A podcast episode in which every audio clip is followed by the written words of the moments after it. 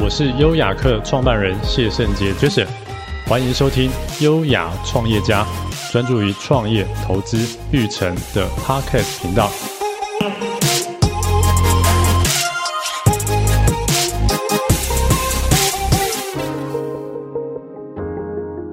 嗨，我是优雅客创办人谢圣杰 Jason，欢迎收听优雅创业家，专注于创业、投资、育成的 Podcast 频道。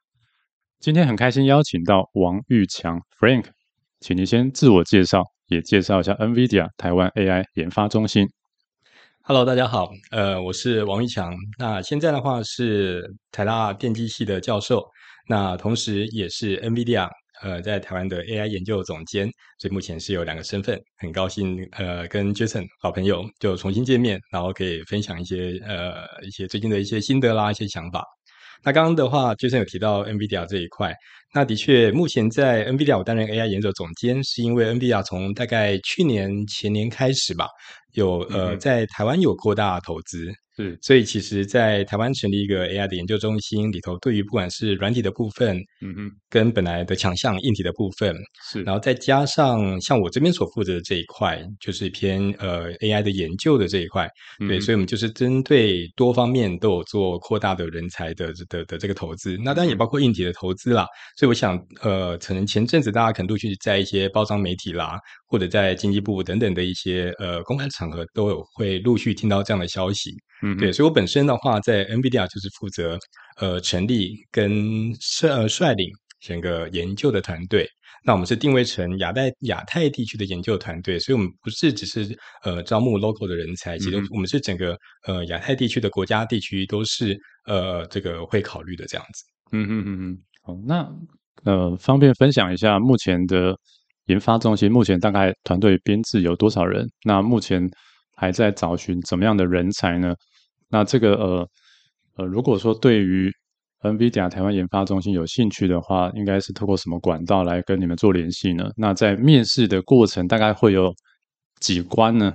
是是是，那呃，其实我们在研究的团队里头，在 NVIDIA 的 research 里头，研究的这个这的这个 spectrum 其实还蛮广的。是我们有专门在 focus 在硬体，比如说、嗯、呃，大家可能在台湾的比较强项 EDA 啦、VLSI、嗯、一些硬体电路设计的部分。那当然也很重要的一块，我们也会看更比较偏软体跟 AI 的应用。嗯、那尤其是跟呃这些呃图学啦、二 D、三 D 的这种视觉的资料、嗯、视觉的生成等等，都其实是我们会有兴趣的部分。所以呃，过去这段时间的话，呃，我们在台湾的重点比较是偏向 AI 软体的部分。嗯嗯。对啊，因为我们也是希望说，呃，过去台湾在硬体的人才的培养。跟就业的的这个环境其实蛮成熟，嗯，但是在 AI 的这一块的话，也希望透过这个后面呃政府啦或相关的这个机关的帮忙的补助之下，那可以在台湾特别针对 AI 的这一块，尤其是软体的这一块，呃，可以有更多的这种工作的选项。嗯、那不管是我这边比较偏研究，也就是说比较前瞻的一些演算法啦，一些么一些 AI 模型的设计，嗯，或者是。呃，一些跟不管是内部的产品的对接，或者是跟我们 NVIDIA 各个客户的落地，呃，这些模型的微调等等，所以应该说，在软体的这一块，不管是研究的部分，嗯、或者是在比较偏工程的部分，都是在这个 AI 的研究中心所会考虑的这个范围里面。嗯嗯嗯嗯。OK，那刚才 Frank 有提到说，不只是台湾的人才啊，就整个亚洲的人人才都是 NVIDIA 所招募的重点嘛。OK，好，那所以 Frank 你到呃算是。NVIDIA 台湾研发中心算是哦，算是借调，对，所以我其实呃，我刚毕业回国，一开始我是在中研院服务，是这样，所以我本身我都应该稍微。那个前情提要一下，我是呃跟这个 Jason 就是都是建中的同学，哎，同学好，同学好，对对对，对，老同学，好久不见，对，对啊。那大学的话就台大电机系，所以我本身也是我们自己系上的这个这个系友校友。嗯嗯。那毕业之后，零二年到零九年，我到了美国的 Pittsburgh CMU Carnegie Mellon，对，念硕士跟博士。嗯嗯。对啊，所以念完之后。呃，回国我是先到中央研究院服务，嗯嗯，对，在中央研研究院的这个自创中心担任助研究员跟副研究员，嗯、所以才在中研院其实已经呃过了这个八年的时间哦，对，所以我是一直到二零一七年，嗯嗯，对，那个时候呃才回到母校服务。所以我是二零一七年到现在，这就是在台大电机系服务。嗯嗯，对。那刚好在这个去年，应该现在算起来是前年，因为现在是二零二四嘛。嗯嗯，对，所以是前年八月开始，刚好这个因缘际会，呃，在 NVIDIA 在台湾有这样成立一个 AI 研究团队的一个计划。嗯，所以呃，他们。呃，就这个找上我，然后希望说，呃，可以帮他们成立跟率领整个 AI 的研究团队。嗯，对，所以我现在算是从台大借调到 NVIDIA 的、嗯、的的，方式在，在在这个业界服务。嗯，对，所以呃，我本身的话，呃，可是啦，因为毕竟还是挂了一个学校的身份，所以呃，学校也会希望说，老师们借调归借调，但是不要影响到平常的这些教学啦、在研究，呃，这个带学生跟研究的部分。所以我每个学期都还是要回学校上课。对，所以这个是在工作上会有一点点需要呃 balance 的部分，但是我的本聘，我的本职现在的话，其实挂在 NVIDIA 就是了。嗯嗯，那借调的时间大概是多长呢？呃，这个的话，通常学校规定是一个 term 可以申请四年，然后可以再 extend 一次，所以是四加四。对，哦、但呃，因为有时候这个第二个 term 就要看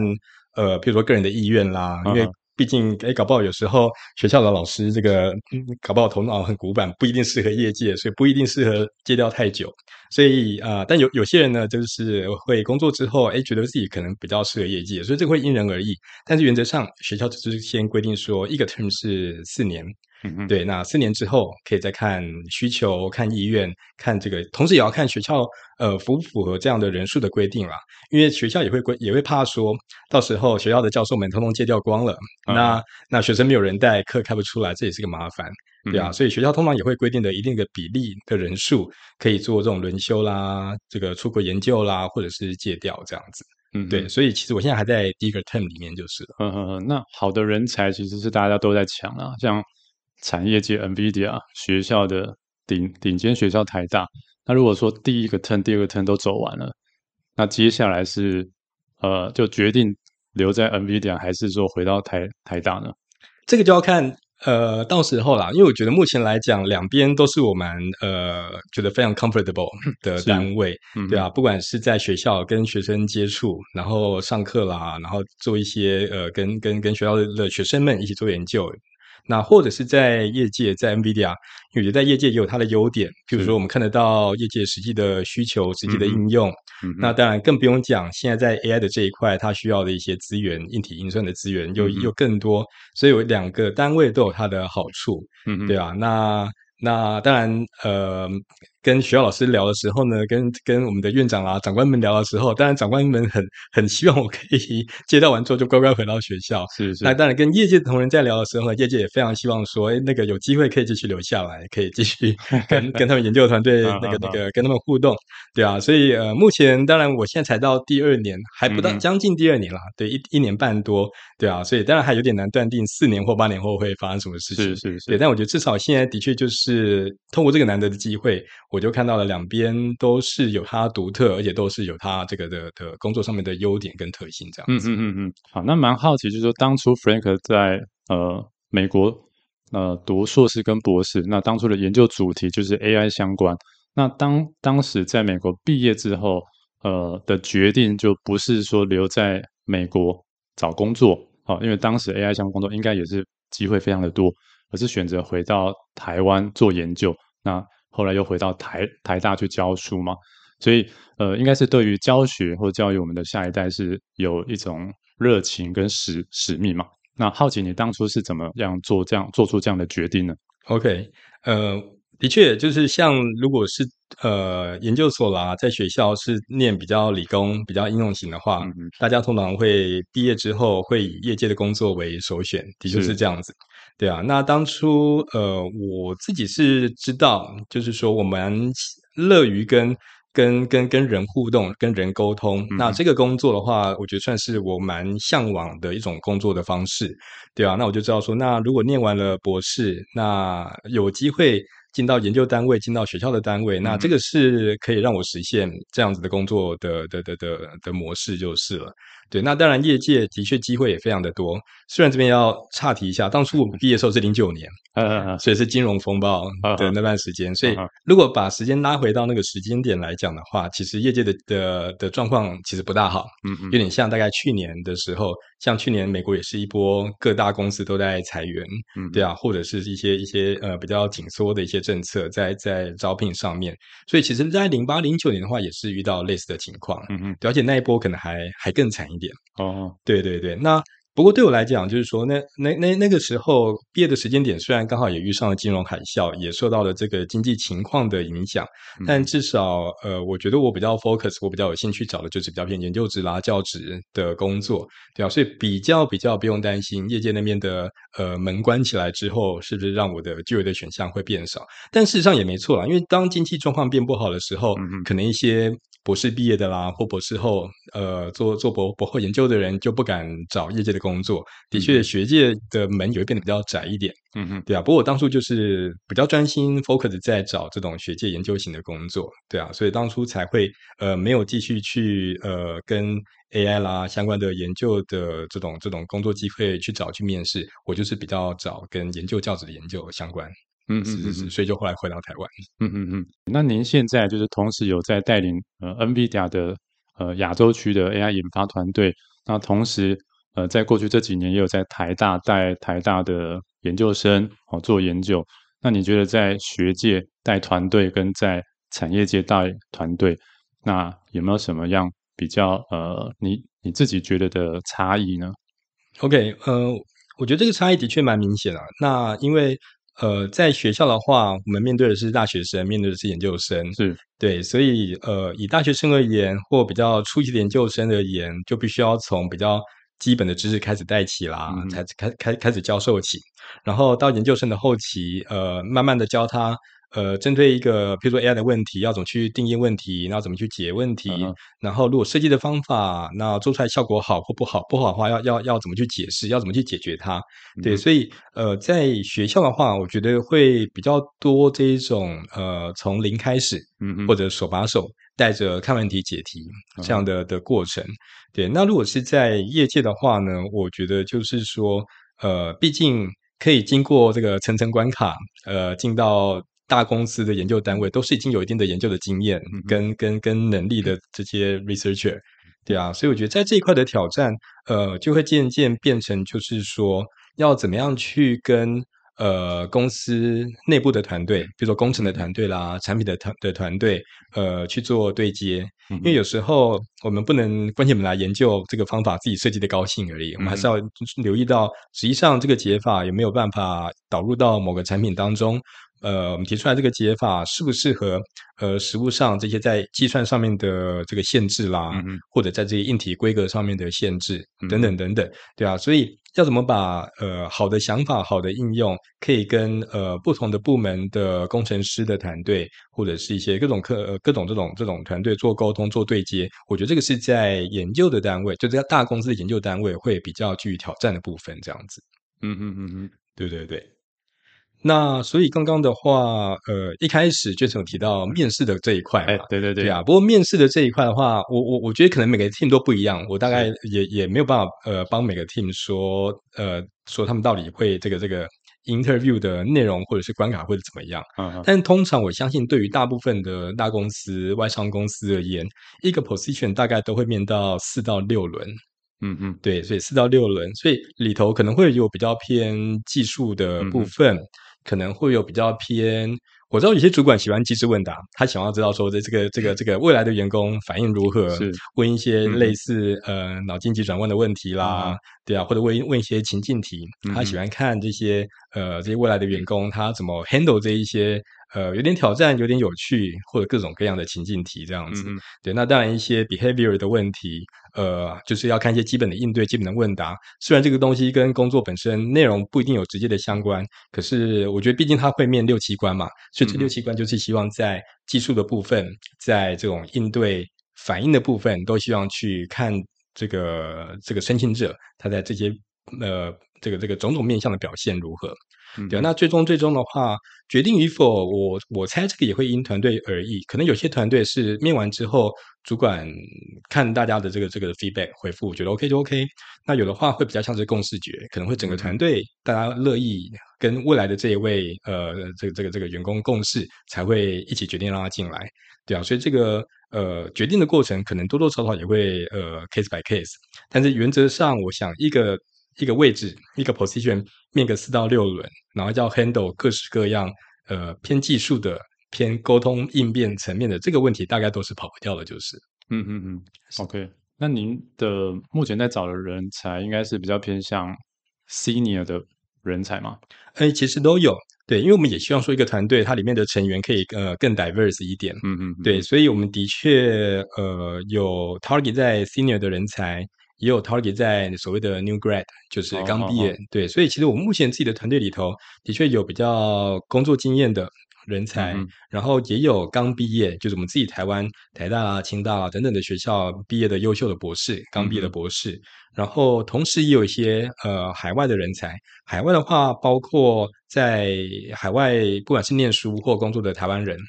对他们，呃，可能毕竟不管是自己想要回来，或者家庭的因素、种种因素，他们想要回到亚洲，想要回到台湾，那刚好有这样的一个工作的环境，再搭配他们本身，呃，够 qualify，对，所以有一些海外加入的人才是台湾人。嗯哼，那那个刚刚有提到说，因为我们毕竟是定位在亚太地区的研究团队嘛，嗯、所以我目前团队也有日本的员工，也有韩国的员工，所以以这个多元性而言的话，我们我们团队目前是还 OK。就是资深或者是刚毕业的，或者是呃海外的，其实都有。就是那学历部分，因为你刚才提到优秀的博士嘛，嗯、呃，难道博士是一个最低的门槛吗？呃，它是个它是一个很大的门槛。虽然说这个门槛不并不一定是非具备不可啦。嗯嗯。对啊，我们看重的还是说，呃，我们期望期望有博士的训练，可他、嗯、可是毕竟他还是绑着说他有没有足够的这些呃研究啦、AI 的这种顶尖的演算法的设计等等的能力，嗯、对，跟经验。对，所以我们是呃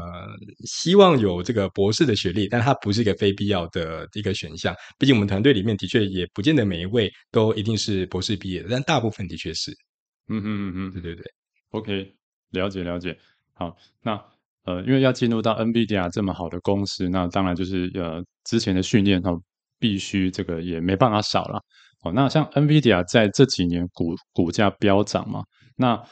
呃，市值已经突破了一兆美一兆美元嘛。那在呃 AI 在硬体的部分，其实就是呃 NVIDIA IC 好、哦、算是独领风骚了。那现在又有 Frank 的加入，如虎添翼。那在呃软体的部分，好、像呃在去年爆红的呃 OpenAI 所推出的 ChatGPT，那蛮多的一些我们所知道的这个。科技巨头也都推出了相对应他们自己的模型，好，那这个部分目前看起来还没有一个呃，就目目前如果现阶段的话，应该是 OpenAI 嘛。那 OpenAI，但是在去年底又发生了他们的执行长，好，可能内部在管理上有些纠纷，好，有一些问题，好，这执行长被董事会解职，然后大概一个礼拜之后又回任董呃回任执行长。那这个我在想，应该也会对于 OpenAI。在今年来说的呃，整个计划会有一些呃短期的影的影响。那相对来讲，呃，那其他的科技巨头，哦，可能包含 Facebook、Microsoft 的，就有机会呃集体直追。好，那那当然，呃，AI 是在风口上的一个产业，这是毋庸置疑的。哈，那在这个呃未来的演算法的平台上，你的观察，你觉得说未来会是呃大家都会呃会有一个。统一的一个、两个、一个巨头啊，大家都使用这个它的模型、它的演算法，还是说未来会有非常多的呃百花齐放的模型？那如果说未来只有一两个平台的话，那台湾的机会又在哪里？因为台湾呃目前显然是没办法做出呃，就说大家都来使用它的模型嘛，啊，我们必须去使用呃科技巨头的模型嘛，那台湾。但是台湾其实有很好的一个，你刚才提到说台湾有很很好的一个呃半导体好硬体的人才好，那你这边呃也在学校训练出非常多的电机系的人才，那台湾的机会可可能可以往哪些应用的方面走？您的观察呢？了解，所以刚刚 Jason 你先提到，就是说，呃，这个未来 AI 的模型会不会是呃以某几家主导，或者说会渐渐百花齐放的的方式？对，我觉得应该会稍微偏向后者一点点。Uh huh. 对，因为呃，相信现在不管是 NVIDIA 啦，或者是刚刚大家想到了台面上的这几家。呃，这些呃，巨规模的 AI 的软体公司，嗯、其实都有在发展自己的 AI 的模型。嗯嗯，对，那不管是开源的模型，或者是自己内部的使用的模型，其实都有在进行当中。嗯、那像刚刚有提到，就是说，呃，比如说 OpenAI，大家可能比较知道的，就是它有 ChatGPT 啦，嗯、哼它 GPT 有不同的版本，有越来越厉害，那可以这个对话问答，甚至考这些专业的考试，都可以做得很好。那像我们知道，呃，Microsoft 也渐渐要把这些 AI 导入到他们的产品，都要导入到导入到他们的电脑啦等等当中，里头他们的未来的 Office 就会担任，嗯、就会搭配 Copilot 啦等等的一些 AI 的这项的功能。嗯、对，那 Google 也有也也也是，所以我相信各家都是在在推他们的 AI 的模型。那以 NVIDIA 来讲的话，我们也是有很多的这种 AI 的大型的语言模型在在在在，在推动当中。嗯，我们有偏呃这些语音的文字的，也是有偏这种这种呃生成影像、生成影片的。这个大家可能最近看到网络上很多这些呃看起来很厉害啊，画质非常高，你随便讲一个描述，它可以生出一个栩栩如生呃的的这种图形的这种模型。嗯嗯。那如果比较偏生技医药相关的话，呃，NVIDIA 也有相关的计划、相关的模型在推展这种跟跟生技医药开发相关的大型语言模型。嗯嗯，对。那除了这个之外的话，呃，之前 NVIDIA 也是有有有有渐渐揭露，就是说我们内部也是有在发展跟。电路设计相关的大型语言模型，哦，uh. 对，因为我们希望说，以这种电路设计、这种硬体设计的公司来说，可能员工进来，他可能有这方面的知识，但他可能很多东西还是以往要靠很多的跟主管啦、跟资深的同事问答，去去去搜寻很多资料，才能去解决他实物上在电路设计上可能会问到一些大小问题，嗯、或者遇到的一些 bug。嗯、但是如果有呃这种因为呃，像 NVIDIA 本身就是以以硬体为专长设计的一家公司，所以如果可以透过自己呃内部的专业的知识，可以训练自己在呃自己专业这一块的大型语言模型的话，那一定会对于之后在这种工作的效率上跟效能上会有大幅的增进。嗯嗯，对，所以呃，所以刚刚的概的概念或意思就是说，我相信之后一定不管是每个公司。或者说会针对每一个产业、每个专业，一定都会尽量推出一些客制化的专业型的大型语言模型。嗯嗯，那可能搞不好以后，呃，不管是记者啦，或者是各个专业的团的的的这种这种呃领域，一定都会有搭配设设计的这种大型语言模型，这样可以呃大幅增进那样的工作的效率跟效能。这样子，对，那呃，所以举例来讲。如果是记者的话，可能以前呃一家报社或一个电视台可能要请一百个记者，可能要请十个编辑之类的。嗯、那以后有有这种专业的语言模型在帮忙做呃这种稿件的的编修啦、嗯、等等的话，哎，或许就可能只需要聘一半的记者，可能只需要聘一个总编辑之类的就好了。嗯、对，虽然大家这样的话会担心说，那 AI 是不是就会取代大家的工作？是是，对啊对啊对啊。可是我想这个。呃，我想所有的技术都是这样子嘛，技术所有的科技技术都是在演进当中。当它减少了一些工作的项目或内容之后，它一定会又多开阔了一些需要怎么去训练设计 AI 的一些人的需求。而且再怎么样，我觉得这每个每个领域都还是需要它的专业，它没有办法完全被这些 AI 的模型、AI 的技术取代，嗯、对吧、啊？因为就像我们现在不敢完完全的相信 AI 编修的文件，嗯、呃，如果我们有这些在生技啊，或者说在医学的场域来讲，虽然已经有一些 AI 的技术在帮忙。做判读等等，可是我们最终还是不敢嘛，还是希望说有一个专业的医生在做最后的把关。嗯、所以我相信，虽然说这个 AI 的模型跟发展一定会呃，一方面增加大家的这个工作的效率跟效能啦，虽然会减少到一些工作的项目，但是一定也会增加了一些其他需要懂 AI、需要使用 AI 的这样的人才。所以我个人还是抱着比较乐观的态度，就是嗯，嗯，所以听起来就是未来是一个百花齐放的一个时代嘛，是每一个垂直的领域都需要自己呃比较独特、比较专门的语言模型嘛。那甚至是每个国家哦有自己的一个。文化一个民俗风情也都需要一个呃独特的语言模型嘛，所以未来的机会非常多嘛，所以包含了在台湾，在世界各个国家，呃，未来可以做的事情是非常多，应用这个 AI 的模型去推展呃适合各个产业的语言模型嘛。那相对来讲就会有另外一个影响，就是原本的一些工作机会就会被 AI 所取代。那这个在这个讨论也蛮多的，就是说，诶，未来有哪些工作可能会被 AI 取代？那呃，不知道 Frank 你怎么看？就是说，未来你觉得哪些工作是比较有可能会消失、被 AI 取代的？啊，想听听看您的看法。我觉得应该应该不会有完全被取代或完全消失的工作，嗯，可能就会像刚刚举例的，就是说，假设在做一些文件的整理、文件的处理，或者在做编修，或者在做翻译。但我们还是要举些其他例子，不然好像我们都是对对那个文组的同学比较比较比较 harsh 一点，对啊。那 其实刚刚讲的医生啊，检验师也是嘛。对，以往我们到医院拍的片子，还要再重新挂一次号，缴一次四五百块的挂号费，然后再再再再去问这个结果。诶，那以后有了 AI 的导入之后，其实就可以用 AI 帮我们很快的做一些初步的叙述，嗯，初步的描述。那这样子的话。就会减轻，也会减轻到医生的负担。虽然说这样会压缩到一些医生的工作内容或者检验师的工作的内容是没有错啦。对，其实我相信各行各业都会受影响。其实包括工程师也是啊。工程师平常我们在软体来讲，我们在写 code，或者说像刚刚讲一些电路设计的例子，嗯，呃，可能很多里面在。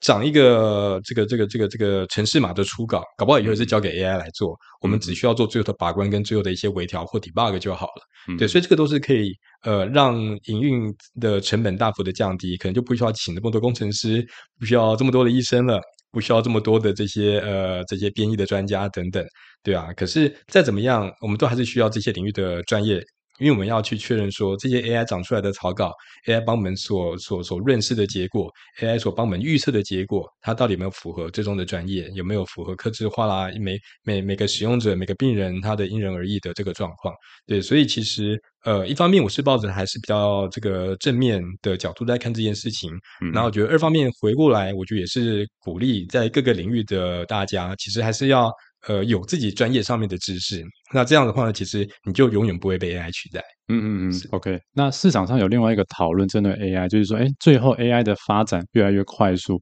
最后会把人类所有的人类都取代掉。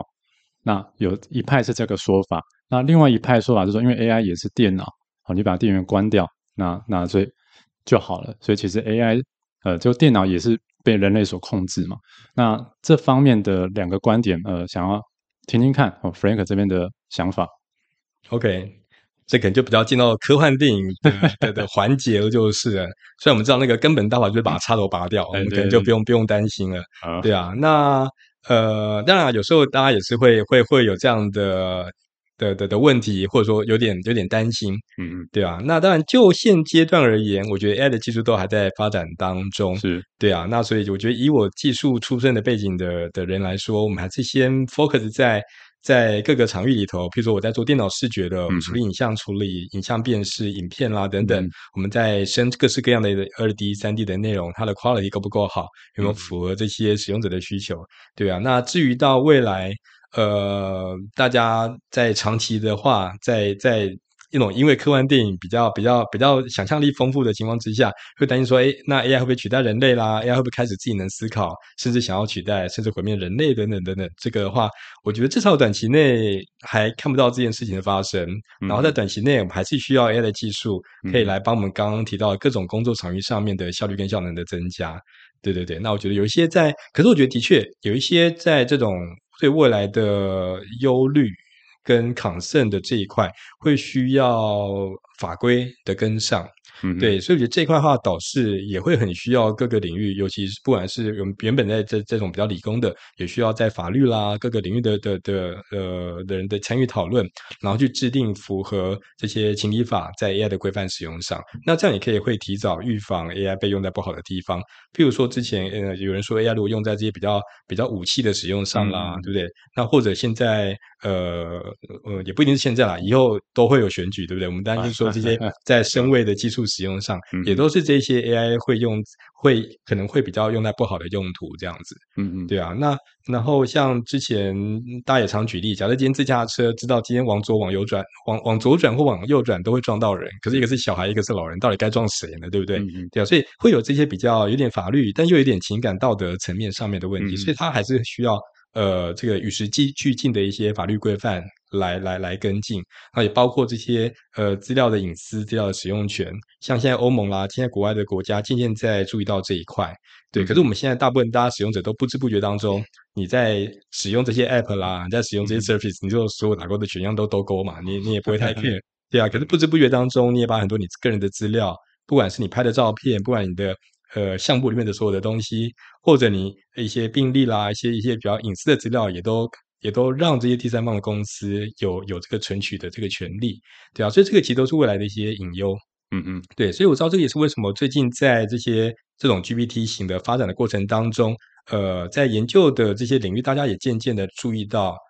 我可不可以让 AI 的模型忘掉一些隐私的内容？嗯嗯，对，假设他之前读过我一些的照片，如果他之前读过我一些我的身份证字号啦，我的生日年月日啦等等，我可不可以？事后把关，去保证，去设计我的 AI 模型，它不能去回答出这一种跟人相关的隐私的、嗯、的的的，的这些内容，这样子。嗯嗯，对，所以这一块是除了一些法规之外，我觉得技术上都还正在突破的地方。嗯、对，那另外一个，我觉得在技术上也还有这些隐忧或还值得突破的是，AI 也是会有偏见的。嗯哼，那这个偏见其实是来自来自资料。那我举个例子，大家可能会比较好想象。当我们知道可以用 AI 的模型来生图，嗯嗯，可是今天假设我们叫 AI 去生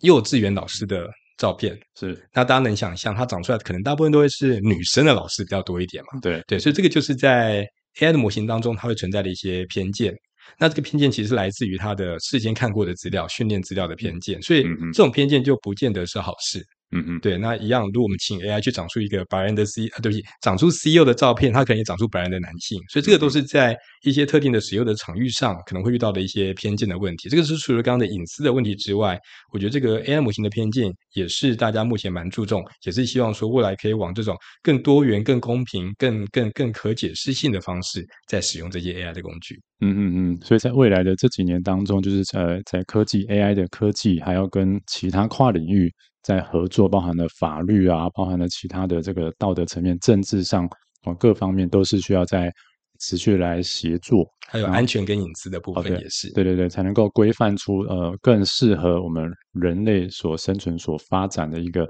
呃 AI 技术跟相关的规范嘛，也是一个更公平、更符合大部分人的的的这个权利跟利益的情况之下的一个 AI 的模型。嗯嗯，所以这部分在在你们呃台大电机系的研究当中也会有包含在里面吗？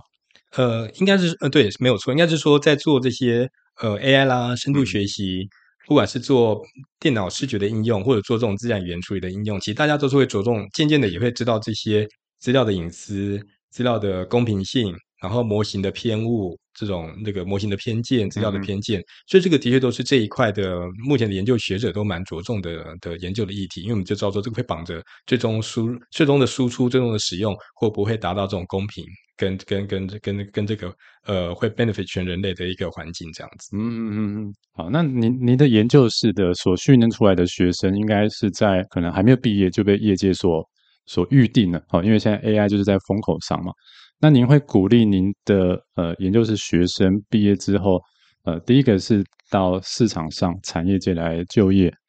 还是说呃继续做研究，哦、读博士，哦，还是说直接出来创业？那因为我们是一个创业空间嘛，好、哦，那所以说顺便问一下，说你呃这三个选项，你会比较鼓励哪一个选项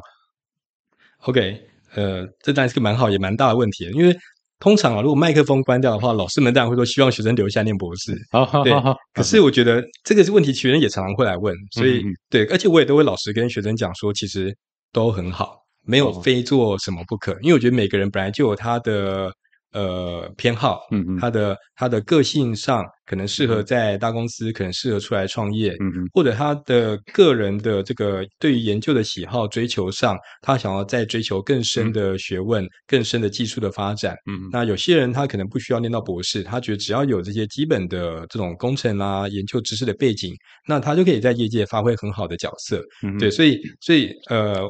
我不管是在这边回复，跟学生回复，其实都是这样，我觉得都很好。有、uh huh. 这个是是因人而异这样子。嗯嗯，对啊。但我相信啦，因为毕竟我还是在学界、研究界的经验比较多，相对于我在这个业界的经验，对啊，所以我会相信说，在这个业界的环境上，大公司跟新创，当然它的这个运作方式会非常的不一样。是对，一定也都有一些会看到的优点。跟一些比较具挑战的部分，这样子，嗯、对啊，因为譬如说研究的呃使用上面的一些资源啦，这些当然是大公司可能会比较是呃有占有优势的地方，包括包括资料的使用、使用者的的这个人数等等，嗯、对啊。那以创业而言，呃，当然技术的突破跟这种这种，我觉得在内部的。直向或横向的沟通上，一定是新创公司会来的这个有效率非常多，对，这个不可讳言的，一定是这样子，对啊。所以，可是某种程度上，如果今天没有太多的实战经验，没有太多的业界经验，呃，刚毕业的同学就直接投入新创的话，我相信也会遇到很多在学校看不到的一些挑战，嗯、可能也会常碰到一鼻子的灰，嗯，或者是甚至。呃，可能学校跟同学或跟老板呃报 paper 是一回事，uh. 可是你真的要把你的技术拿来跟外面 pitch，你要怎么去 convince 你的金主，你要怎么去 convince 一些未来的使用者，那个情境就很不一样。嗯嗯、uh，huh. 对，那我觉得这个训练不见得是在学校可以完备的，对啊，uh. 所以我觉得这个就会很看个人，所以我觉得这个就会吃个人的经验，吃个人的偏好，但是我觉得 eventually 我觉得都很好。虽然虽然回到 again 回到学校的身份，当然有同学想要留下念博班，继续把这个技术做精进，这个是所有所有教授都会最最开心看到的事情，就是了。哦，那目前这个比例上应该不太多吧？因为他在业界的呃诱惑就就比较大嘛。因为就我的理理解，如果说从你的实验室毕业之后，那业界可能就给他可能比继续念博班呃好几倍的薪水。那这个诱惑，他应该会比较容易就选择说，我就直接到业界去上班嘛。OK，我觉得这个也可以分两个层面来讲，就是一个就是说，平常在呃呃学校的，哎，我应该先这么说，目前我从开始零九年到现在，所有接触的学生啊等等，大概是。博士跟硕士的比例大概是三分之一、三分之二左右，哦，所以其实硕士的人数还是比较多，但我觉得这个也合理，因为这个就像刚刚讲，不见得是每个人都适合，而且都喜欢把每个技术啦、问题都推到一个极致，然后要再花个可能呃三四五六年的 时间再去拿这个博士的学位，对吧？更不用说可能是到国外，那这个环境上就更挑战这样子。对，那所以呃，目前我的学生念博士跟硕士的这个比例大概是一比二，大概是这样子。对，那如果是以这个毕业就业的角度来看的话，的确，我相信不只是我的实验室，我相信只要做呃这些软体啦、硬体啦这些有跟得上需求，嗯嗯，对，而且在技术上是有一定的突破，呃，我相信这样的人才一定都是业界非常需要的，不管是大公司或者新创公司，一定都会非常喜欢呃这样的的的这个这个刚毕业的同学，当这样的人才。对，那如果再回到嗯，在学校的这种呃，这种这种学校的的补助啦，或者说这种政府的帮忙等等的话，其实我觉得现在的环境已经好的非常的多。嗯嗯，对，因为我相信在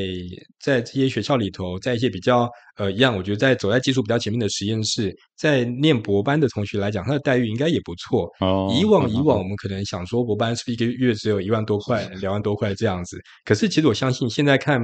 我的实验室啦，或者很多老师的实验室，其实博班可以给到五六七八万都不是问题。嗯嗯，对啊，所以这个当然。不见得，我想我相信啦，一定不会有刚毕业硕士全职在工作，外面可以拿到一一两百万，甚至两百多的的的的这样的年薪，但至少那个落差就不会到太大。嗯嗯嗯，对，而且在这样子还不错，每个月有有有还蛮优厚的这个奖助金啦、奖学金补助的情况之下，那同时又可以把自己。呃，有兴趣的这些学问推到一个极致，然后拿到博士的学位。那拿到最后博士的学位的话，之后有机会到大公司的比较偏 R&D 的部门任职，嗯、有机会去率领比较偏这种呃工程师的团队去带领他们，或者有机会到新创的团队里头担任比较主要的这种技术突破的角色，嗯、对啊。那或者或者也可以到研究的单位，到学校的单位担任研究呃研究员啦，担任教授。对，我觉得他后面也是蛮 rewarding 的。对，可是所以我觉得现在的其实对于学生，尤其对于博士的这种奖助金的补助来讲，我是觉得还不错。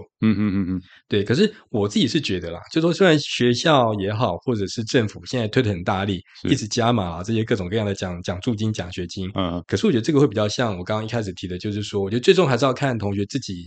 对未来的期许跟想工作的内容是什么？嗯嗯，对。假设你就是没有想要做研究，对这些研究觉得没有想要再花个三四五年去、嗯、去去追求这些技术的顶尖，那硬把你再多留个四五六年，这样你也是蛮痛苦的。是对，就算你可以每个月领个五六七八万这样子，嗯、对啊。所以我觉得这个还是要看呃自己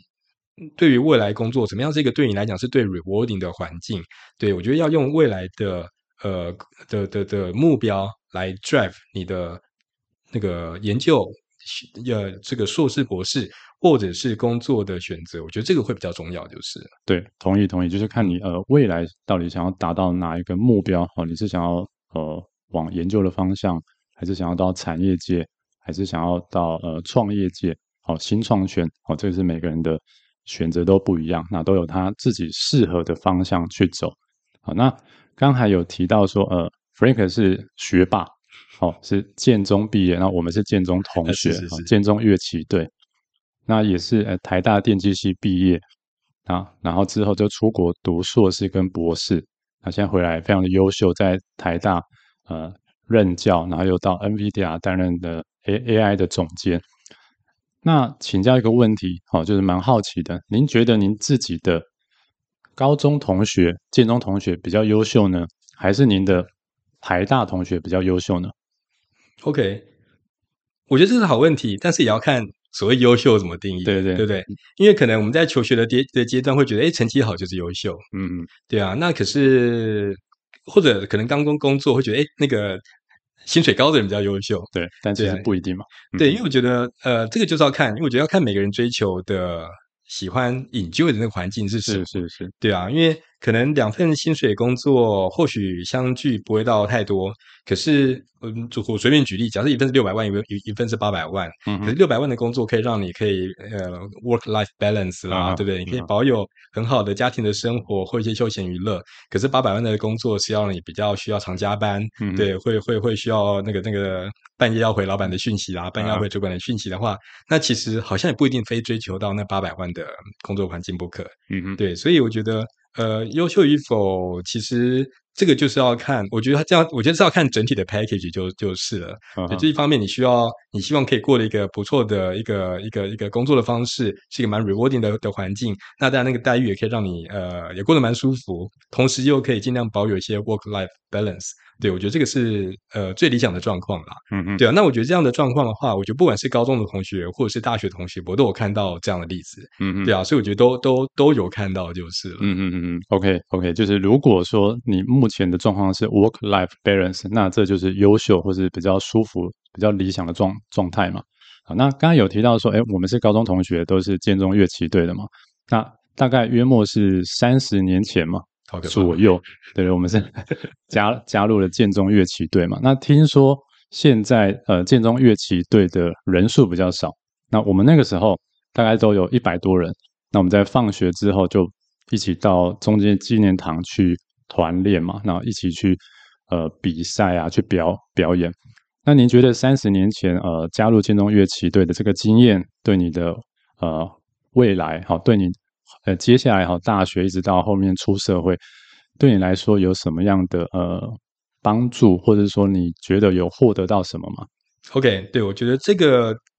当初加入这个乐器队，不管是高中的时候加入乐器队，或者到大学还有持续在乐团啊等等，哦、我觉得这个的确是蛮蛮宝贵的经验。对啊，那我觉得像 Jason 刚刚提到的，就是说，呃，我相信这个不只是适用在乐器队这样的环境，我觉得在大部分、嗯、呃需要你投入。然后的的这种社团的活动，我觉得都是，因为我觉得它会让大家学习到这一种呃人跟人之间的合作互动。嗯嗯，因为你在里面，像当然像我们这种乐乐队啦、乐器队这种、嗯、这种呃某种程度运动型、用音乐型的社团的话，你要怎么跟别人一起共事？然后去把一套完整的表演啦，把一套完整的成果呈现出来。嗯、这个不是自己做的好就好，嗯，对，这个需要你那个我们一百个人全队上下一起做的好，才、嗯、才是一个完整的成果。然后在这个过程当中，我觉得我们当初就会训练，不只是自己的技术要增进，嗯、然后要怎么跟别人这个。手脚要协调啦，嗯、对不对？你吹的音要准啦，嗯、你要你要听得懂别，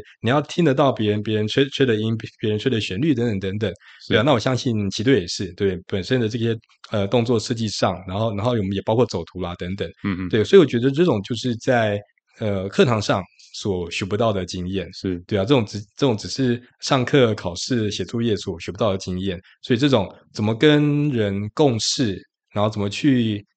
丢球给给给别人，怎么去接别人丢回来的球？我觉得这个是一个在呃社团活动经验当中一个最重要的的的的的的的呃，我觉得要学到经验这样子，对啊。那的确现在来讲，我觉得呃，可能是因为这种高中啦、大学入学的管道越来越多元，也一直改变。嗯哼。那某种程度上，它也也会让高中的每个阶段的成绩会更重要。嗯哼。所以会让。呃，不管是同学、学生自己，或者是家长，可能会比较犹豫，要不要让学生，要不要让自己去参加这种比较需要花时间、精神投入的社团活动，对啊，所以不只是建中，现在人数越来越少，现在要到高一、高二两届才能凑出一个 大概只有三三十个人的表演这样子。对啊，然后像之前前阵子我知道像，像呃中山女高，他们甚至把室外的乐器队就收掉啊，对啊他们只剩这个这个这个管乐团这样子。啊、对对对，所以我相信这个是很多在高中阶段的社团会遇到的问题。事实上，我觉得啦，就我在。呃，大学啊，或高中观察，其实，譬如说学乐器的人人口并没有变少，嗯嗯，而且可能甚至因为高中的入学、大学入学，其实现在呃，家长们更让小孩子会接触这些才艺，所以我相信这些学学乐器、学才艺的人数并没有变少，但是就是因为呃，可能这些入学管道的制度的变化啦等等，会让大家比较难以去参加这种需要付出大量的。呃，心力时间的社团活动，这个我倒是觉得蛮可惜的，就是，嗯嗯嗯，同意同意，就是学乐器的人口其实是增加，或者说没有变少，但是大家可能是透过一些坊间的一个才艺班啊、音乐教室去，或者一些个人的比赛、个人比赛去学习啊、哦，比较没有说透过一个社团，然后或者说乐器队这样的一个一个方一个方式，大家一起来呃做学习，然后来来运动，来来团团练。那我也蛮同意刚才 Frank 说的，因为对我来说，当时加入建中乐器队哈，我最大的收获就是学会的团队合作。那因为可能之前哈，可能建中每个学生从小到大都是呃比较擅长考试，那考试基本上就是自己读嘛，比较难是团队合作嘛，哈，就当然少部分可能考试的时候团队合作，但是 对，但是大部分是自自己读。但因为加入建中乐器队，可能就是一百多个人同时在中间场训练，那你可能你跟不上了，那可能就是大家就要重来。好，那所以大家会互相帮忙。那当你呃完成一个表演，然后一百多个人哦，算是呃没有失误的完成一个表演，哦，那这种那种感觉其实是蛮感动的。哦，在当在当时啊，一直到现在，其实都很难得有那种一百多个人，然后同时去协作出来的这样一个一个表演一个演出啦。哦，所以其实像我们到呃，可能大家三十年后，然后看到当时的影片，哦，都还是觉得蛮感动的。那这就是一个呃团队合作。所以其实这个呃乐器队这样的一个社团，这样的一个队，其实是呃我们都觉得是蛮难忘的一个经验呢、啊。是啊，而且我想，除了本身可以让大家除了课堂上之外学到这种呃团队活动啦、团队合作的的的经验之外，我觉得另外一个很重要的就是人际网络。哎，是的，对，是的。我觉得这个尤其，我觉得到到我们念到大学或大学工作，开始毕业之后开始工作，应该渐渐更能感受这一点，嗯、对啊，因为如果课堂上，在比如说大学的系所上，你通常只会跟自己系的同学熟，嗯、对不对？嗯、但是如果你因为参加了这些社团活动，你会认识到各个系所、各个不同系所的不同背景的好朋友。那很多其实还是会保持蛮密切的这些呃互动跟跟跟沟通。那这个之后在你的职场上，呃，可能有形无形都会是一个加分的点。对啊，所以像我们刚刚也才聊到，其实呃，高中毕业啦，大学毕业，其实很多时候我都还是会跟呃这些社团好朋友一直保持蛮密切的关系。就除了本身、嗯、呃大学的朋友之外，对，我觉得这个呃人际关系的拓展，也包括上下的学长学弟，哦对，或者说大学有学姐学妹，是的，对，所以我觉得往上往下，不只是同一届的，往上往下，所以这个都是呃在扩展人际网络这一块非常非常加分的部分。嗯嗯嗯。OK，那明呃，接下来想请教一下，明年您个人有什么计划或目标呢？那未来的五年或十年有什么想要达到的里程碑呢？呃，OK，那呃，我觉得这个可能要分分学校或者说公司两个两个层面来看吧。嗯，对啊，那如果在公司的话，我当然是希望说，呃，现在有这么难得的机会，NVIDIA 在在台湾呃做了这样的投资，那也很难得了成立的亚太地区的第一个研究团队。所以当然希望说，呃，有亚太地区这边的研发能量，可以不只是被 NVIDIA 总部内部看到，嗯，也会被这个全世界有在使用 AI 的，嗯，都都会使用到我们的技术。对，嗯，所以我希望说，可以彰显亚太地区的研究。呃的的人才，其实他的能力是跟世界都是站在一流的顶尖的水水平上面，嗯嗯，对，然后也希望说，我们不管是对于公司内部，或者说对于整个 AI 界，对于这个这个全世界的能见度，也都会让全世界看到亚太地区、台湾地区的的人才是可以跟世界一流的人才可以呃平起平坐的。对，这个是我我我比较所期许努力的方向，这样子，嗯，对啊。那学校的部分的话，呃，个人野心可能就比较小一点了，对吧？啊、对，我就是呃，继续的好好的把把我不管是大学部的这种必修课啦，或者研研究所课，呃，可以继续跟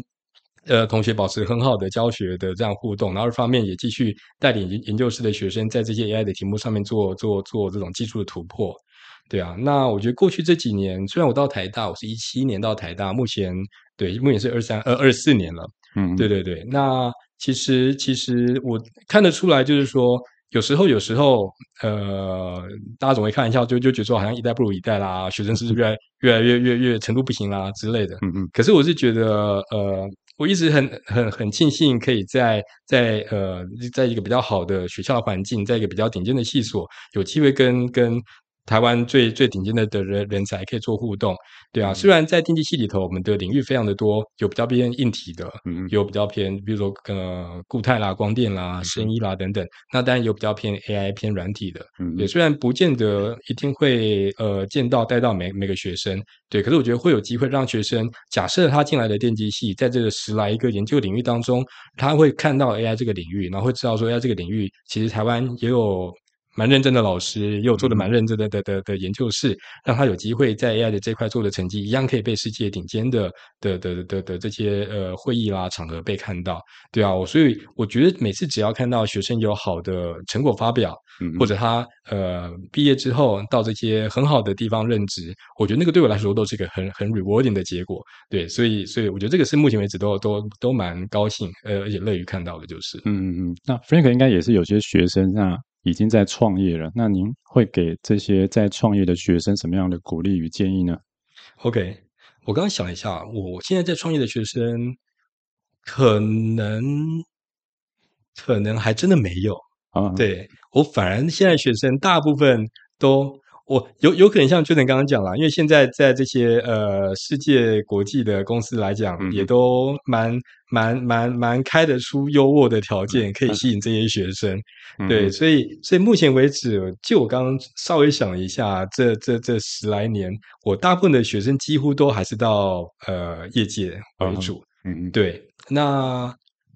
他们应该。哦，我应该这么更正一下，当初有一些人有有进到新创的团队，嗯，对，他们可能呃在美在美国念念书毕业之后，呃，有人也是先到了这个新创的团队。对啊，那可能我觉得或许是因为环境的关系，可能是公司有些成功，或者有些有些被并购等等。对，或许人绕了一圈回来之后，他觉得他呃在在这些不管是 Meta 或者是微软等等的的公公司，还是找到一个比较适合他发展的的一个角色。对，所以目前还在新创团队的可能没有，但之前的确是有。对啊，可是我觉得如果回来给同学建议的话，呃，我觉得。如果如果毕业的同学是在新创的团队，嗯嗯，那我觉得他要好好把握的是，在新创公司、新创团队里面，可以做事的效率，可以沟通的效率，可以应变各种大小事情的这个效率，我觉得这个一定是呃大公司所跟不上的，因为这个一定是一定这个一定是使然的嘛，因为就毕竟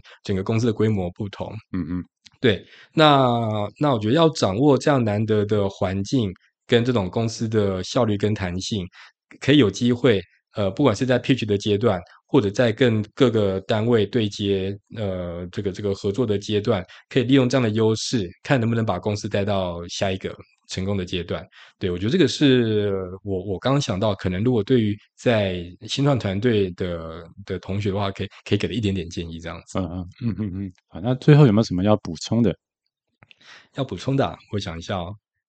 除了那个，我们就要更更常保持联络。好，对对对，一定的，一定的。是啊，是啊，是啊，对啊。嗯、那呃，我觉得这个话就是呃，回到刚刚提到大家对于 AI 的未来的的的看法跟想法这一块，嗯嗯，对啊，我觉得还是会以比较正面让呃看待这个 AI 技术的发展。对啊，也会让大家知道说，就算你本身不是在学 AI 做 AI 这一块，嗯、可是如果大家本身保有自己的专业的知识，嗯、那 AI 它就是会成为一个辅助你工作的工具，它不是一个呃要取代你工作的一个敌人。对啊，所以我觉得这个是呃我一个比较正面的一个的的一个想法，或许可以跟大家做分享。好，谢谢谢谢谢谢 Frank，感谢收听优雅创业家。若对于创业有兴趣或有相关问题，欢迎私讯我们与我们联系。拜拜，拜拜。